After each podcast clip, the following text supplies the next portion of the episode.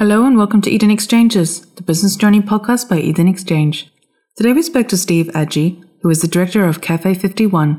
They provide a ghost kitchen business model to already developed businesses and are implementing this model nationwide. Listen as Steve chats about what a ghost kitchen is, how business owners can maximize their business model, and who would best suit a ghost kitchen opportunity. Listen on to discover more.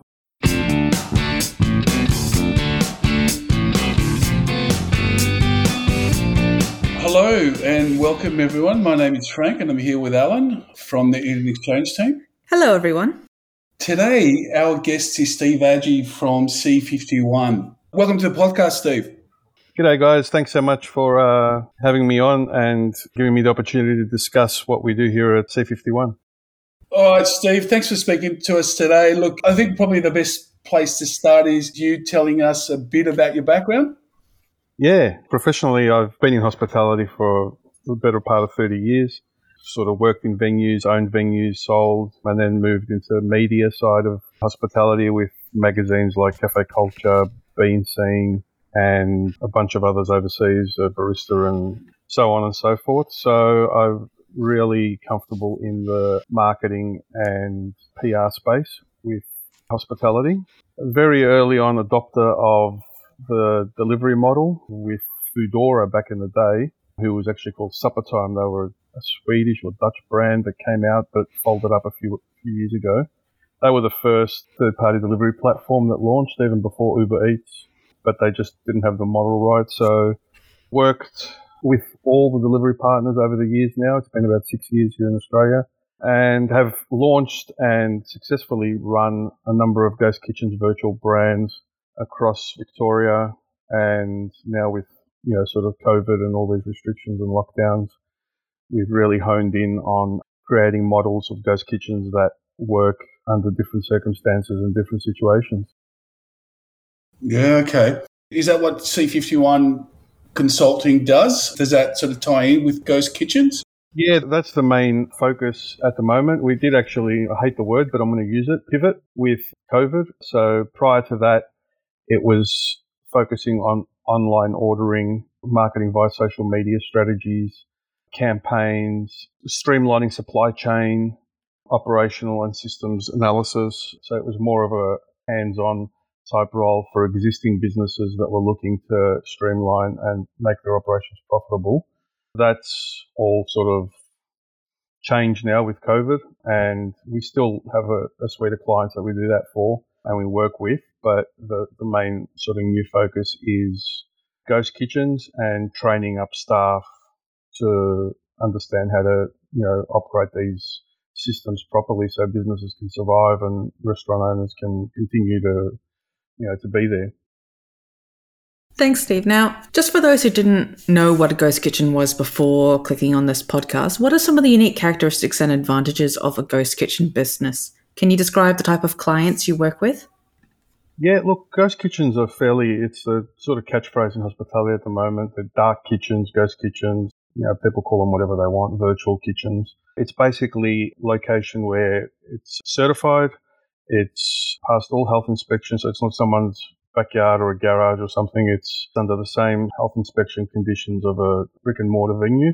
It can be a site with no physical address where customers can actually come to. It has changed a little bit because a lot of them now do offer pickup from the location. So the three ways that we sort of find are the most common is there's an existing restaurant or cafe and they start running a virtual brand out of their own venue slash kitchen, which is only available online via delivery platforms to complement their own offering to maybe maximize labor usage and minimize waste of products. So they're you know sort of using ingredients across two menus rather than one limited menu. Then there's individual pop-up ghost kitchens, so sites that are commercially registered. For example, we're working with a number of hospitality schools at the moment who have training facilities that are not being used or underutilized and they're opening them up as ghost kitchens with up to five virtual brands. So doing a number of different cuisines out of those kitchens because one, they have got a lot of students who are trained and can operate these hospitality businesses. And two, they've got the facility. You know, it's a state of the art training facilities. Places like MCIE and Box Hill and William Angliss, those sorts of places are all looking at alternative ways to cover the loss of international students into Australia. And then there's the third option, which are sort of uh, ghost kitchen collectives, like a communal hub. I don't really get involved in that too much because it seems to be very biased towards the, the operator. So businesses have bought and developed entire warehouses and they house, you know, up to 20 different operators in there in little modules that are self-sustained. Each module is a different cuisine. There's no compete, but it seems to be a little bit skewed at the moment towards the financial benefit of the operators rather than the vendors in there, you know, working. And what are the legal requirements for operation of a ghost kitchen? Are they different from a regular storefront restaurant? No, exactly the same. They need all proper registration. If they're going to serve alcohol as a delivery add on, they need proper RSA and licensing. Yeah, there's no difference at all. They need to be certified the same way that a brick and mortar venue is. Right, okay. So obviously there's a particular type of menu that, that sort of travels well and performs better in, in, in virtual kitchens than, than others. What sort of categories of food are in demand in, in your ghost kitchens? What trends are you seeing there? Good question, because people should be looking at that for their own venues anyway, because it's not a matter of just simply stuffing whatever you do into a box or a bag and sending it out to a customer because some food just doesn't travel or isn't made to be delivered. And I think sort of fine dining restaurants are finding that that's the case with, you know, high end sort of steaks and, you know, sort of very high end quality products that really don't travel well and aren't designed to be experienced, you know, at home via a delivery model. So yeah, top of the list always pizza. Pizza's number one. Always has been, always will be. Anything that's Bain Marie orientated. So by Bain Marie, I mean sort of cooked in bulk and then kept warm in Bain Maries. Things like Indian, Chinese, you know, any Asian sort of type cuisine, they travel really well. And pasta, pasta travels really well and is popular. Mac and cheese is catch cry at the moment. People can't get enough of mac and cheese variants, you know, with different toppings. Burgers are a close second to pizza. And then all the peripheral stuff that goes with burgers, you know, fries, nuggets, all those, you know, bits and pieces of sides. There's also uh, fried chicken on the bone. KFC has seen a massive resurgence in their sales and their relevance in the marketplace due to COVID. They're actually experienced the biggest growth they've ever had in the last 30 years in Australia. So fried chicken, a gourmet fried chicken product is in demand tacos, Mexican, you know, burritos, things that can be reheated, are forgiving when they travel. A lot of burger operators tried to send out, you know, those big monstrosity creations, you know, with triple patties and all that sort of stuff, and then quickly realised that that doesn't travel well and it becomes slop in the in the box. Um, so everyone sort of started to scale it back and offer, you know, just your standard sort of cheeseburgers, double cheeseburgers, chicken burgers, things that are a little bit more forgiving after spending, say, 30 minutes in transit. Just on the individual pop ups, is that sort of people who don't own a restaurant or a franchise business and could they do a ghost kitchen? Of course, yeah. So I've got a number of clients. I've got, as an example, I can use a case study of Luna's Cafe and Bar in St Kilda, which is opposite Luna Park. They're a high end bar and winery with matching food and wine you know, sort of top quality grass fed, virgin picked Wagyu beef from the Himalayas and all that sort of stuff. A really strong business opposite Luna Park, opposite the Palais, reliant on tourism, foot traffic, and events, obviously. Their business has basically went back to zero as a result of COVID because people can't go there and their food does not travel. They cannot send that stuff out. You can't match food and wine at home you know, the, the sommeliers sort of being put out of work, all that sort of stuff. We've just launched a third brand in there now. They've got a wood fired pizza brand. They've got a comfort food brand, which has a variety of products like you know chicken parmas and things like that that travel well that are costed, and it's allowed them to stay open. It's allowed them to introduce a breakfast option. So they've introduced coffee now, and that's actually getting a bit of attention now with locals. You know, stopping in for a coffee and a, a quick you know croissant or something. So you know, it's basically saved their business. The fact that they were able to launch virtual brands out of there it keeps them going. You know, it's not the core business of the brand, but they've adapted and gone down this path at the moment. And they're going to keep most of the stuff that they're doing now, even if things go back to some sort of normality at some point. They've, you know, they've developed a loyal following for these virtual brands now that they're able to cross pollinate, which is what we do really well. We cross promote across brands to different diners. So there's always engagement. So, cut a long story short, to answer your question, Frank, yes, it is important for you know cafes that shut at three, four o'clock to think about what are they doing with that space from five o'clock till ten or eleven o'clock. If it's empty, then why aren't they thinking about doing a, a, virtual brand out of that location to help them pay the rent and help them keep their staff employed and help the clock ticking? the only consideration with franchise stores is basically what the franchisor will say.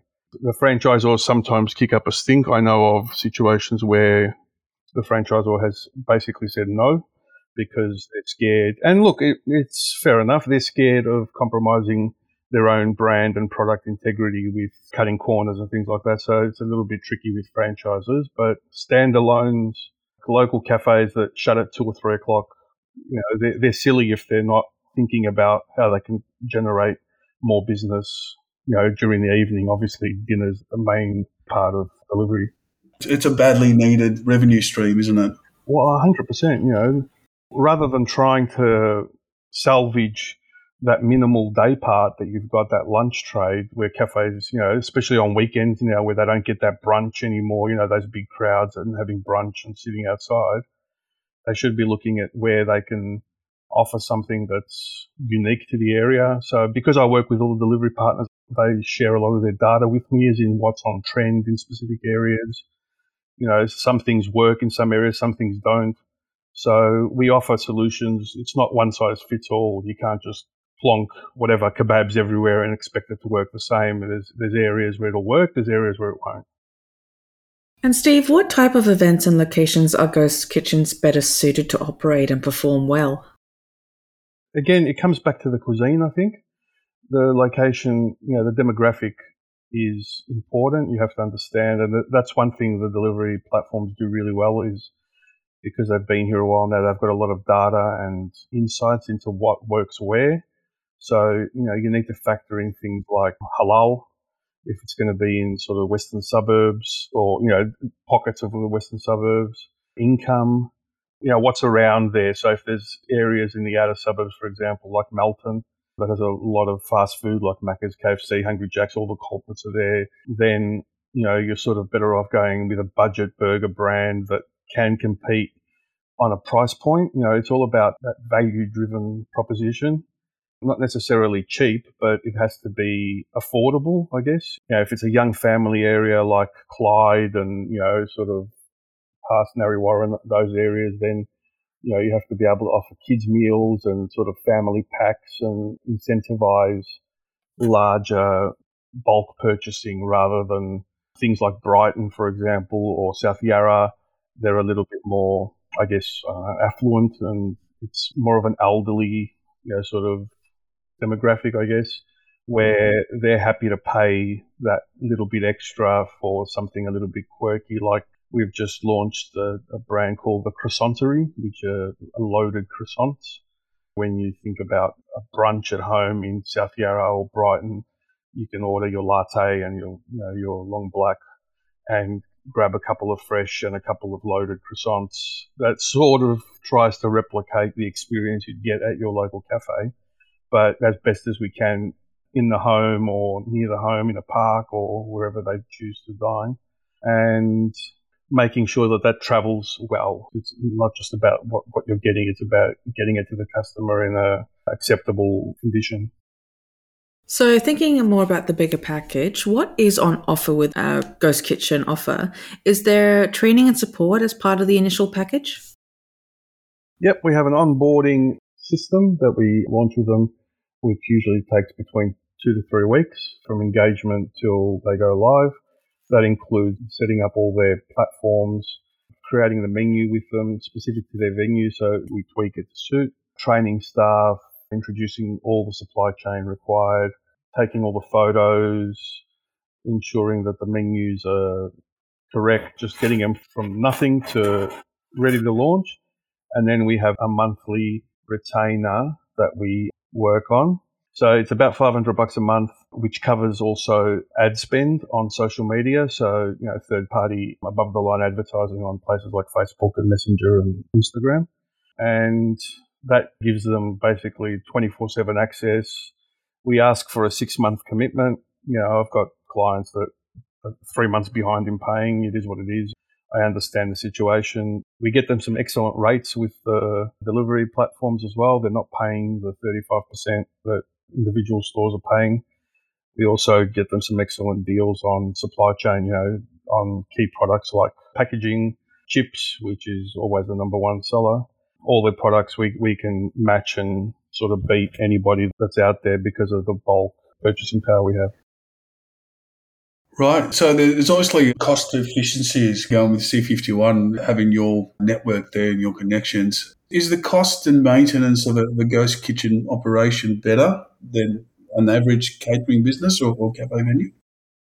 Oh, look, it works out much better for us because we cost the menu at about 25%. We won't allow venues to run over 25%, including waste and packaging with our menus. It's very well structured and thought out.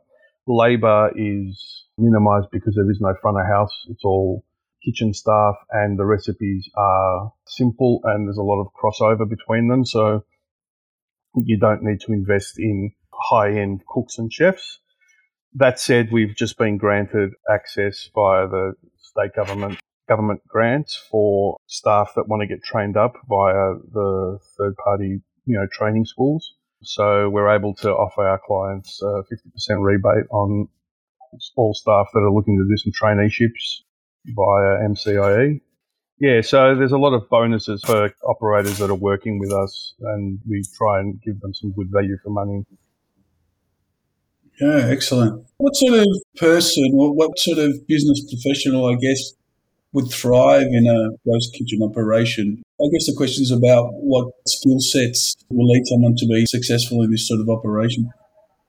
Well, it's someone who's motivated and wants to be successful. I think it's the initial fire of wanting to be in hospitality. What sort of person would do well in a restaurant or a cafe? It's somebody that is into that high paced, exciting, dynamic environment, which is lacking at the moment. So restaurateurs and cafe operators and, you know, people in hospitality are feeling flat and feeling sorry for themselves, standing in doorways, looking around, chasing tumbleweeds, where this puts them back in control, where they can do some high volumes. You know, I've got sites doing 150 orders a night, for example, across three virtual brands, where that gives them energy again. You know, it gets their staff pumped up. You know, everyone's getting paid, everyone's happy, everyone's you know what hospitality was. You know that that sort of that whole buoyancy, that vibe.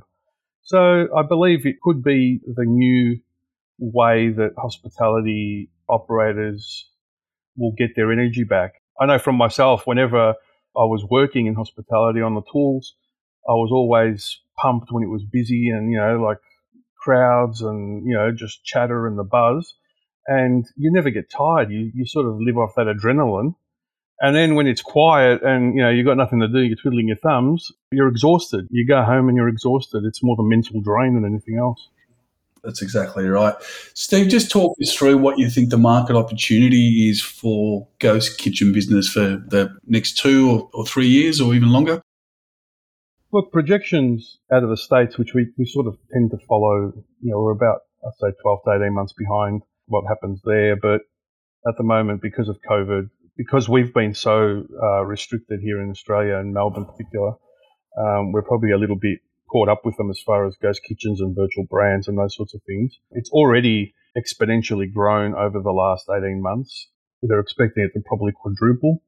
It, will be a billion dollar industry within the next 12 to 18 months and then just continue to grow. It's basically who expected Amazon to be Amazon and you know Alibaba to be Alibaba and those sorts of things, just taking it away from retail.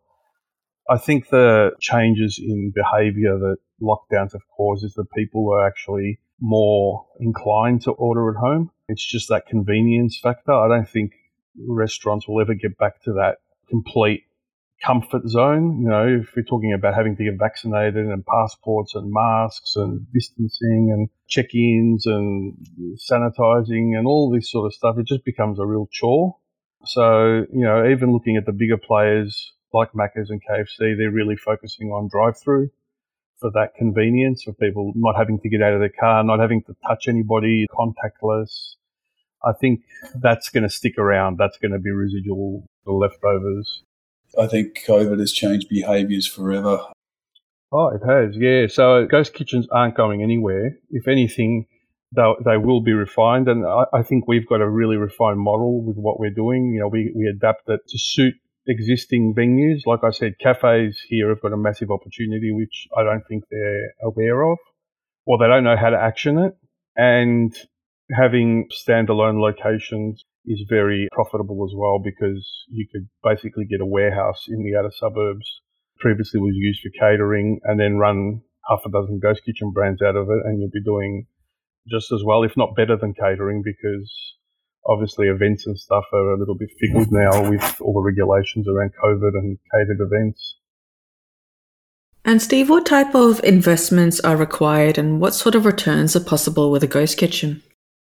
Investments can be as little as a couple of grand up front, which you get 1200 back from the Victorian government anyway as part of their tech adoption rebate. So our upfront fee is 2400 Half of that you get back with the grant application, which is generally no issue. And then it's just an ongoing $500 a month to keep everything moving, which includes all their menu updates and all their social media posts and campaigns and all that sort of stuff. And finally, in your own words, what do you love most about the business and why do you believe it is a worthwhile opportunity to learn more about? For me personally, the challenge was trying to work out a way to help these businesses over the last 12 months. Being from hospitality, I really feel for them, and I know that a lot of them don't have the ability to look beyond what they're used to and what they're accustomed to and what is right in front of their noses. The challenge was to develop a model that works, and we've done that successfully. We've trialed it. We've clearly made mistakes along the way, but the last 10, 12 months have been really, really good for all concerned. And then being able to tap into supply networks, for example, no one ever thinks about the suppliers or distributors whose volume of sales have halved or even less. And they've also lost a lot of money with accounts that haven't been able to pay. And so all that supply chain has become a mess as well that no one ever talks about. So being able to give them new clients that everybody's benefiting from is a win-win for that whole industry. And that's what I'm doing, what I'm doing for, because I enjoy the, that sort of connection, you know, giving people jobs, feeding people and putting, you know, food on the table for restaurateurs. It's a fantastic opportunity, especially for the hospitality industry, which has gone through some pretty sort of dark times of recent. Thanks, Steve. It's been a really interesting conversation. Now, for anyone who is keen to put their name down for more information, there's a button beneath this podcast to submit your inquiry, and we'll get the ball rolling and get you in touch with Steve ASAP. Thanks again, Steve, for joining us today. No worries, no worries. Thanks, guys. Thanks for the chat. It was uh, good to be able to share some of this stuff with uh, your your listeners. Thanks so much. Thank you, Steve.